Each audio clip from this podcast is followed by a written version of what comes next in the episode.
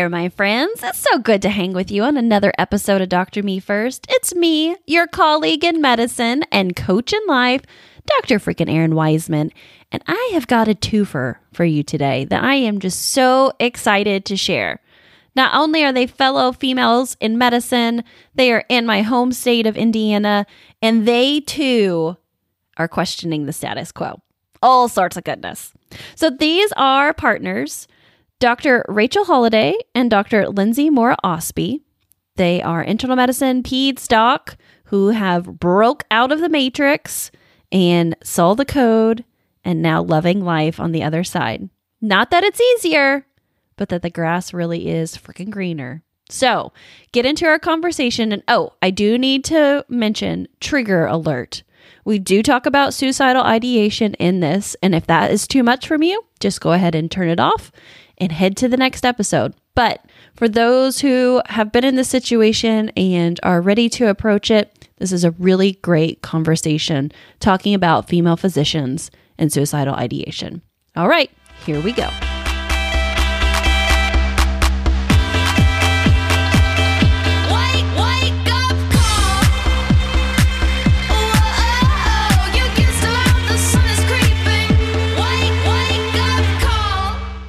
Welcome to the podcast, Dr. Rachel Holiday and Dr. Lindsay Moore Ostby. How you doing, friends? We're doing great. We're excited to be here. Yeah, for sure. All right. Well, so the audience knows these are some fellow Indiana physicians with me. We've been pretty Hoosier happy here on Doctor Me First, so I'm excited to have you guys with me today. Why don't you take turns? Tell a little about yourself and also about the partnership that you guys have recently started. Well, I'll go first. So I'm Rachel Holiday. I initially am from the suburbs of Nashville, Tennessee, went to medical school in Memphis, Tennessee. And then I came to Indianapolis for residency eight years ago. I am board certified in internal medicine and pediatrics. So I came to Indianapolis because we have the largest combined residency program in the country. And then after residency, I went to go work at a federally qualified health center in Indianapolis. Um, and I'm Lindsay Moore Ostby. Um, doctors who knew me in training knew me as Lindsay Moore. Uh, that confuses people. I'm like, it, it's, it's in the name, but it does confuse people. and I have lived in the Indianapolis area since second grade.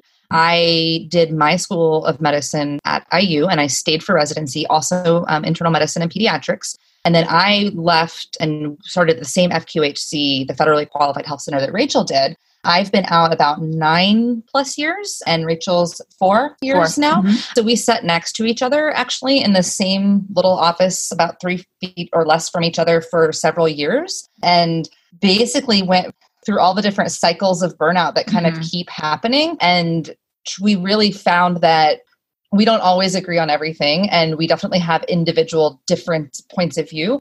We worked really well in caring for patients together. Like we would hey can you come take a look at this rash and just reassure mom that you think it's also this? And you know we kind of we worked out of the same hall. So we did a lot of caring for each other's patients and a lot of helping each other out with clinical questions and also not a small amount of helping each other out through the emotional roller coaster that is primary care in the system. We both sort of hit another cycle of burnout at the same time probably your first major burnout in the like attending world, but mm-hmm. not my first rodeo because I had several more years. Right about the same time, she started realizing that this was terrible and she was drowning. And I was like, yeah, I'm nine years out and I wish I could tell you that I'm going to get faster. But at this point, I'm probably as good or as fast as I'm ever going to be. And honestly, I started to realize I'm as good and as fast as I ever want to be because the only thing left to cut out is the part about the visit I like talking to my patient, looking them in the eye. And we both started to realize we had to do something different and started searching. That's how this happened. Yep. I love it. And we're going to talk more about your story, which goes into your word about nonconformity. So you guys like had the eureka moments like, oh, you feeling like this? I feeling like this too. For sure. And I love how before we got on the recording, you guys had like what I like to call the Matrix moment. So yeah. talk a little bit about that. It's so funny to us actually that you brought that up because when we were trying to get through our time and like while we were figuring things out and trying to buy time, one of the things we did to get ourselves through was every chance we got, we pulled out the matrix Yeah. and we actually watched clips of it. Yeah. Ov- over our quote unquote lunch break, which Right. was the 15 minutes that we got after we were done seeing patients and before we had to see our afternoon patients. If that. we watched Yep. the whole movie in 15 minute segments. Sometimes in the McDonald's drive-through, when we left for like a minute to get Yeah. through the day, we would literally play that and have it going. And we were like, it is. It's like taking the pill. Yeah. Um, Yeah. so I feel like we we really started to realize that the system is a lot like that. As doctors, we're really good at jumping through hoops. We spent like decades starting in elementary school on learning how to play the game, Mhm. how to get the grade, how to do what you have to do just to get to the next stage. I mean, every step we took that's drilled into you, right? You have to just play the game. And supposedly we've reached the goal and suddenly realize, you know, great, we don't have any control. This stinks. No control. Yeah, and every time we try to bring up something, we are we realized like eventually we are both pretty good at thinking outside the box about nonconformist ideas, about innovation. In fact, when we're told no is when we get most creative because I'm like, but why not? Well, just it isn't done. No, like why not? I one time kind of raised my voice to my supervisor and said, like, tell me why. Because once we know why not, we can start to say, okay, how can we get this accomplished without breaking the rules, if possible, but in a way that actually is more creative and gets around the why not? Like I've been doing that since I was a kid. It almost killed my mother, you know. They can get through their kid's childhood with a spirited child like me who looked at my mom when I was 3 and I said, "Mom," to her little sticker chart for behavior and reward. I said, "Mom, I know what you're doing. It's not going to work." And it didn't. If I could do that at 3, then gosh, as a grown up, I can come up with something better than the system and the status quo where we feel like we have to follow the rules. Yeah. So you guys were working next to each other in the office. You were having conversations over Big Macs whenever you could squeeze out a lunch break, uh-huh. questioning the status quo. What was that journey like? Was it just making small shifts and changes before you like made the big change or did the big change come pretty quickly? Yes, I can answer that. Yeah. I have a, a background in admin. I was chief resident, and I thought to myself, I can make this system better. Yes, you did. So I spent, I remember I spent one weekend with some of the other doctors at our clinic writing like a manifesto to our CEO, like a very nice one where we Mhm. kind of like tried to puff him up also. Um, yeah, and uh, and we were very clear in like what our requests were, and our requests were things like we would like to see our own patients and not just have this person see this person's patients and whoever. We get joy from seeing our own patients. Keep the numbers up. That's fine. We want to see our own patients. And uh, I would like a medical assistant, and Lindsay would like a medical assistant. any, any at that point would do. And uh, these requests were not met and we thought they were like very reasonable requests. And uh, we got like talked down to like we were children. How dare like we are admin and we went and, and we went to school to do administrative things. So you little doctor let me pat your head. You couldn't possibly understand things. And i was so miserable a year and a half ago and i would have these thoughts where i felt trapped Mhm. because this was the only thing that i had ever been trained to do and I had $100,000 of debt left. And I thought to myself, like, oh my gosh, I understand why some, why a doctor would want to commit suicide at that point. I wasn't thinking about committing suicide, but I was thinking like this, this is how you get there. You feel trapped. You feel like there's no way out. And you think to yourself, I have to keep coming to this place every day for the next 30 years. And I don't even want to come here one more day. And so, yeah, I decided that I was going to go work for Trader Joe's and I had the application pulled up and I had a budget and I was True story. this is a true story. This is not hyperbole. It was on her desk one day, and I was like, Rachel, why is there a Trader Joe's application on your desk, sweetie? That's not going to pay the loans. Yeah. And she literally looked at me and she was like, I will sell my house. I will move back in with my mother, and I will work at Trader Joe's. And I asked her, why Trader Joe's? Why, Rachel? because they were happy because they smiled at me because they had conversation with me and they actually also kind of focus on the customer's health Mhm. because they talk to you about the food that you're buying and give you recipe ideas and that's what i wanted i wanted to focus on people's health Mhm. i was tired of putting band-aids on people's sick care in like eight minutes. in eight minutes just to have them come back to see me in Oh, not you, me. yeah, Lindsay in six months because they couldn't get in to see us. Uh, and then they had three more problems that hadn't gotten addressed. And I was like, Right. I'm going to go work at Trader Joe's and get one of those really nice aprons. that was actually her plan. I, meantime, was like, you can't leave me. You're kind of keeping me sane. And she's like, hmm, too bad. Around the same time, actually, as much as we laugh, I was also in probably the deepest burnout cycle I'd ever been. I felt incredibly trapped. Like I got what I wanted my whole life. I wanted to be a primary care doctor, actually. This is like my doctor growing up. And I feel like I'm decent at it, and my patients seem to like me. And I love doing it when I connect with people but I started to realize that I just I was dreading coming into work. I actually spent a week in the middle of the worst of it around the same time that you had that same feeling. I would get in the car and I would feel totally fine and happy saying goodbye to my kids and I would start driving and within a minute or two of being on the road I would just spontaneously start crying and I was like what is going on with me? And one day driving in right after that started happening I found myself thinking, gosh, you know, I'm really tired and I was crying. Like my vision's a little bit blurry and it would be really easy to go off the road. This isn't very smart. And literally a second later pops into my head the thought, well, I mean, I don't want to get hurt too bad. You know, I, I don't want to be intubated or anything. But gosh, if I just went off the road and got a little hurt, just enough, I would get a break. I wouldn't have to go back. At which point I called my husband, freaking out. That freaked him out, and I had to hang up because he was flipping as I'm still driving at this point. I called Rachel. She's already at the office, and she like talked me down enough to get me to the office safely. And then we spent the next 45 minutes with me sobbing and her eventually helping calm me down so I could compartmentalize it enough, as doctors always do, to go on and see the 20 patients that day. And then I think I stayed two or three hours that night doing Yeah. paperwork as usual. And I just came back the next day and I just kept doing it. And it kind of slowly came on, but I hit the point where I realized this has to stop. This isn't safe. This isn't healthy. I'm as fast as I'm going to get. This is never going to get better. And I really saw, I also felt like I saw why doctors kill Yeah. themselves at a rate higher than, Yeah. I mean, I know doctors who have. We both do. And Mhm. I didn't want that to happen to me and my friends at our office. So Lindsay met our Morpheus. I did. I did. I I started literally like because I had was on some of the physician like moms Facebook groups like PMG.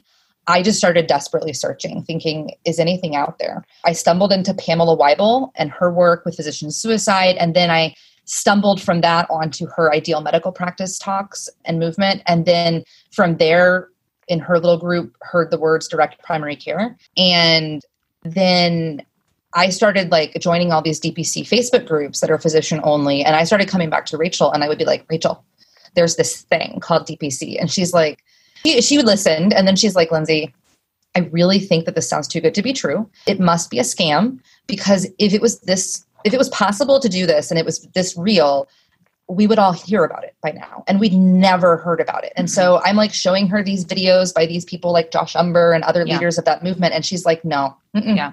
And and don't what the- it. and what these Morpheuses were saying uh, is that really the physician patient relationship broke down when we brought third party payers in Yep. because they gave us all these rules and that we doctors had to hire all of these extra people in uh, and just it drove up patient volume Mhm. and uh, you can only really do so much for a person who you don't actually know Right. within an eight minute period right. and so they said that if you get rid of that third party payer and the patient just pays you directly Mhm. and they pay you a monthly membership fee, which is the basis of what direct primary care is, then you know upfront what how much money you're going to make. You can know what your patient panel should be and you can actually be your own boss, schedule your days, weeks, months around better patient care, which is what you trained your whole life to be Mhm. able to do because every doctor is fine with working hard. We've Right. worked hard our whole lives. Which is why when admin sometimes kind of like it's almost like beating you with the carrot, not dangling it in front of you. Like just work a little harder. And I'm like, no, it's never going to be enough for you yeah, ever. yeah. And um, I do work hard. yeah, and th- there were all these different clinics across the country, Yep. and each one was its own thing. Uh, a commonly repeated phrase is when you've seen Mhm. one direct primary care practice, you've seen one direct Yeah. primary care practice because everybody can make their own um, practice around what makes them happy and what makes their patient happy and um, what can increase their strengths to provide the best Mhm. care for their patients Right. um, because every patient doesn't want the same doctor either. So honestly, it's really nice to have all of these not cookie cutter practices Mhm. throughout the country for patients to finally get the doctor and the care Right. that they deserve. Absolutely. I mean, that's that's exactly it. I just I want to be able to be the doctor that I was always meant to be for the patients who are supposed to be my patients. And so you guys unplugged from the Matrix seven weeks ago. Talk about this. We've been like we called it for what like the 9 to 12 months before we started planning. Once I met a few DPC doctors in person and I came back to Rachel and I said, "Rachel, I met a few of those doctors." And she's like, "And?" And I literally like quoting myself looked at her and said, "Rachel, they're happy." And she kind of looked at me like, "No." And I went to a conference and I'm like, "There's more of them. They're happy." We eventually like started making real plans for about nine to 12 months we've been storing furniture for the office that we find on you know ebay and facebook marketplace in our in our homes and garages for that whole time um, you can get a i mean you can get Yeah. an exam table for like 200 bucks i'm just it's a nice one Yeah. too We did shawshank was we- the plan i feel like at that point Shawshank. movies got us through we, Yeah. we were like shawshanking our way out like spoonful by spoonful that's Yeah. what we did Yeah.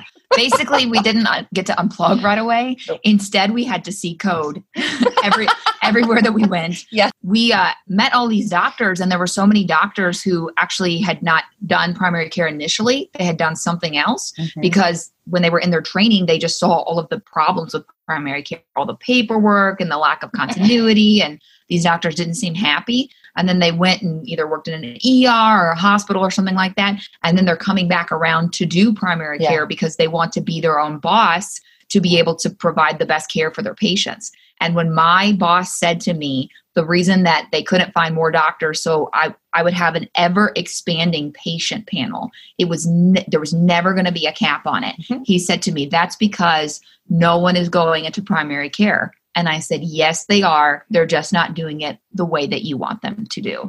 and that was my moment where I was like, She was done. Unplugged. Yeah. I think Yeah. I was done sooner than you. She looked at me and she kind of kept saying, You mean you have fun, but I'm just going to watch this thing. And then it just started happening. But Mhm. it's been hard. I mean, don't get me wrong. This was a lot of work. I know Mhm. people, we know people who open solo DPC practices, not with two doctors, just one, and they did it in 90 days. Mhm. Go them. I was not that person, yeah. but it's um, it's been Yeah. so much fun. yeah we've been we've been budgeting like none other uh, we have side jobs that we do to help pay Yeah. our bills for right now because we're trying to build a good foundation so that way we can build a good building i guess is like a good way to describe it Yeah. yeah I mean, Rachel literally looked and had to get a new laptop the other day. Hers died, and she was like, Well, all right, I'm going to eat beans that week. And I was like, Okay. but it's worth it. Mm-hmm. I mean, we don't have a full patient panel at this point, obviously. So there's a lot to learn about balancing the day to day. But the patients that we do have are amazed. We answer the phone, and people always pause and they're like, Hello? And I'm like, Yes, this is Dr. Moore. Um, yes, I'm answering my phone. In fact, Dr. Holiday's right here. I'm going to put you on speakerphone. We get to actually like talk to the patients. I can spend I have patients where I've spent 20 minutes on the phone with them for a phone visit. I've also spent two hours with someone when they needed it in the room. And every single person is just shocked, honestly. Even Mhm. patients who, I mean, I'm not soliciting my old patients, but a couple of them found me. Just a couple, not that many. But literally, she looked at me and was like, I've known you for almost nine years. You've been my doctor. I could have, even if I was dying, I wouldn't have been able to get you on the phone before, ever. And I said, I know, because I'm not paid for that. And I couldn't. I'm so sorry. But she's like, I can't believe I'm talking to you. And I'm like, yeah. And you can text me and you can email me. And I usually get back to you pretty quickly. And it's just honestly like it is, it feels too good to be true sometimes. It's not that there's no stress. I mean, you talk to any DPC doctor who's done this for a long time. And I mean, you can just as easily build your own prison out here as in the system. So you do have to be really mindful. And, but here, if we're talking and we realize that something's sort of not working the way we wanted, we can just talk to each other and fix it. And if we both don't want to do it the same way, I can look at Rachel and say, Yeah, I don't want to do it that way. So we both have specialties as well. So we're both med peds and we do primary care for our main stuff. But Rachel just got board certified in obesity medicine this year. Um, that's a passion of hers, actually. And I have been practicing breastfeeding medicine for six years. Like I had developed a breastfeeding medicine clinic at my old office. I've worked on statewide initiatives and so we both have like specialty packages that we're coming up with. I'm actually going to start doing, at least to start with, some zero to three month old newborn, like in home pediatric packages where I'll just come to you and it'll be a lot more costly than our affordable DPC membership. But, you know, Rachel's like, I don't really want to do that right now. And I'm like, that is totally okay. I can and you don't have to. And then we just, if I ever don't want to do it, I can just stop. Exactly. And I think that's the amazing thing that you guys are showcasing, not just in your words, but in your life and in your practice, is realizing that there are so many ways out of the box. And after you get out of the box, you can keep changing. It's totally okay.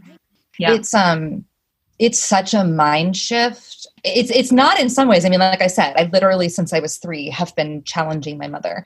I was never a bad kid. I never really did anything. I, I talked back a lot, and I didn't understand why the rules had to be so stupid. But I, you know, I, I really just I never have understood why does it have to be that way. And, and we still have to play the game sometimes, right? Like we had to get a prior auth for a patient's test the other day, but but I didn't have to do it for fifty things, and I you know we yeah. we didn't have to pay a bunch yeah. of other people to then do our jobs for us i was like oh i can take the blood pressure and it's not just primary care that's leaving the system right now we also know of surgeons who are leaving the system and when they're not billing insurance they actually are driving down the cost of their mm-hmm. surgeries. The Absolutely. biggest example of that is the Surgery Center of Oklahoma, mm-hmm. which, if you go to their website, they will post the cost of the surgery plus the anesthesia plus the yep. uh, the stay in the facility, mm-hmm. and that's just amazing because I've tried to get that number for uninsured patients before, and you just can't.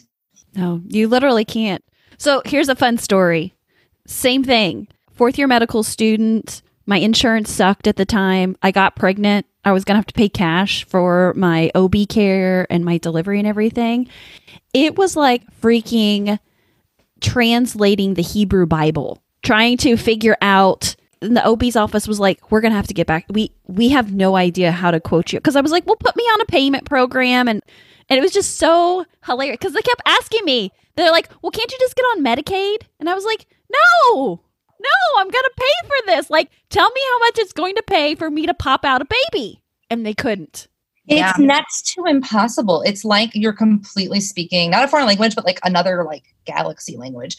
And and then like find that because so much of the medical field, we are so used to these hoops in the system and we uh-huh. were, we're trained that this is the this is the this benevolent the, the, altruistic way to do it you're an unselfish doctor you stay up for however many hours and the patient comes first and we believe it. I mean i got into this field because we we believed that but it's worked and it's used and it's abused because that makes us gullible and it makes us easy targets for anybody who isn't in it for quote the right reasons. And honestly it's why our system is so messed up for patients. Right. It's because doctors didn't stand yeah. up for patients. Yeah. and we were told that it's us not standing up for ourselves, right. but it's us not standing up for our right. patients. And we allowed this to happen. It's actually a conversation that Rachel and I had for a long time when we were, when I was sort of more ready for DPC and she wasn't yet.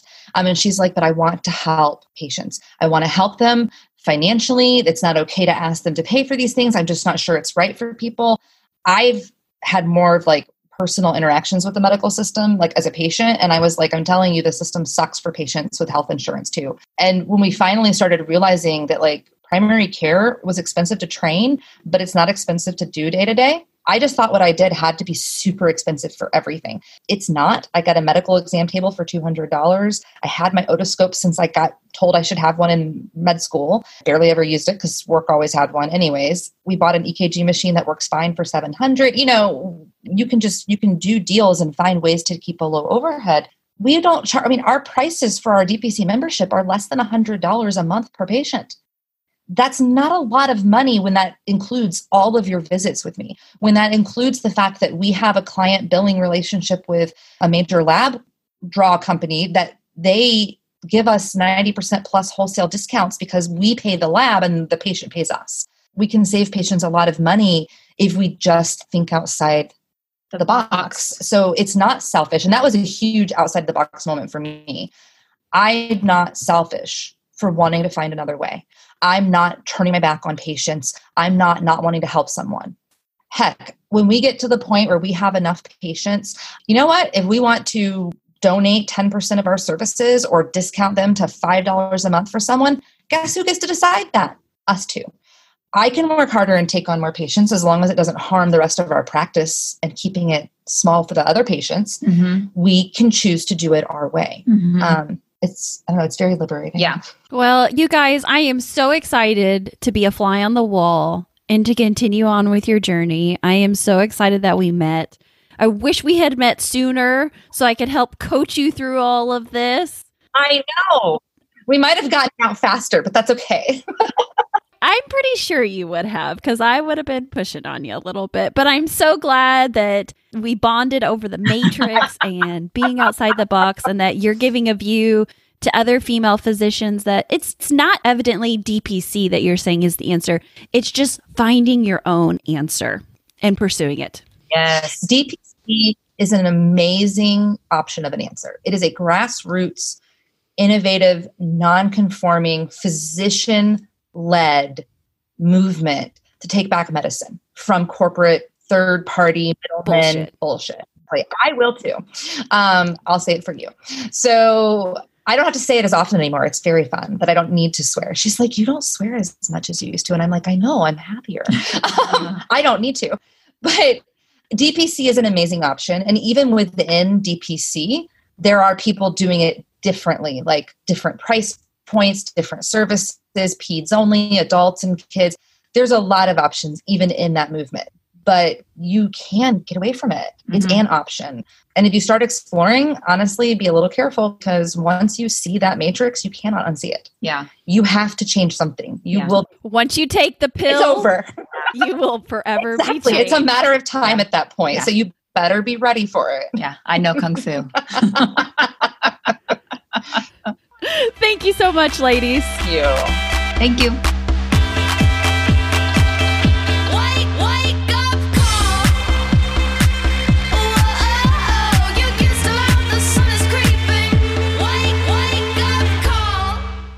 Yay! What a great conversation. I really have loved getting to know these ladies, to support them in their journey, and just to see how they're freaking going to blossom in the future. So keep it up, ladies. You got this. Let's get into my kick of encouragement today. And it is five ways to realize how you can get out of the matrix, how you can get out of the box. Are you ready? All right, here we go. Number one, acknowledge that you are not crazy. No, you're seeing it. We're seeing it. The stuff that we are putting up with is loco, but you are not crazy.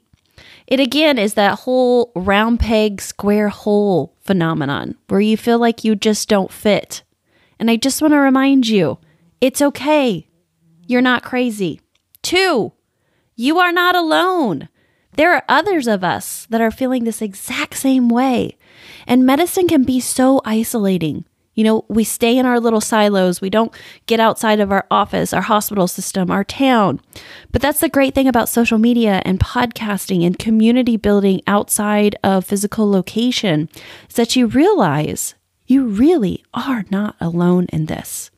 So push back on that mean girl in your head who says that it's only you. Three, your ideas are perfectly valid. Let me say that again. Your ideas are valid. So many times I have discounted myself because I thought, oh, that's stupid. Nobody needs that. How do you know? Like, you haven't put it out into the world. You don't know. It's still on in your head. And so I think it's amazing to have these type of guests who come on and show what is possible and what they are doing so that you know that your ideas that you have absolutely valid as well. Four, it's not easy, but you get to pick your hard. No matter what you do, it's not going to be easy. Let's just get past that. But it is so important to recognize that either you can stay in the hard of grinding and unhappiness and discontentment, or you can move into the hard of changing all of that, going to the edge of uncertainty and unknowing, but yet still pushing through going to the heart of, of maybe not having as much security as what you used to have, but knowing that you're gaining so much more on the other side. So I encourage you, pick your hard.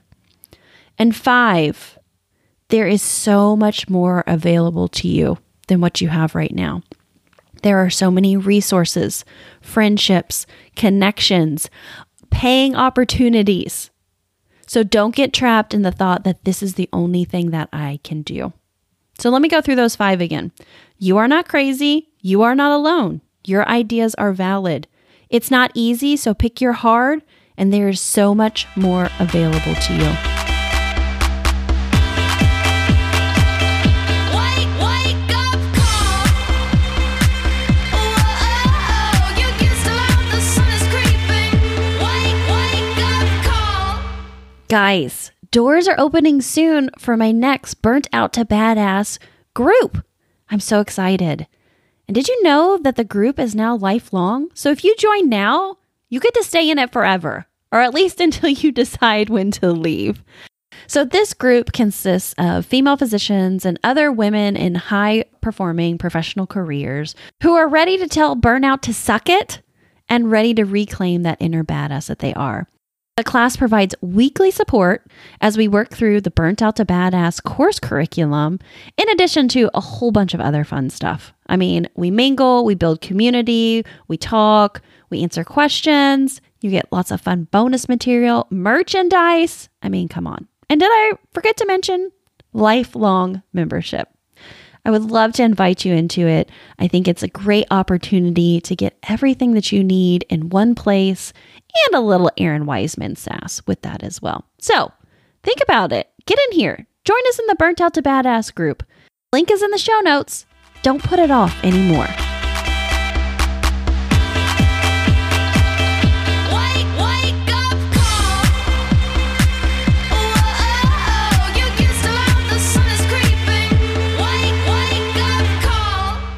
All right. Well, that's it for today. Remember, my friend, your life, your calling, your pulse matters.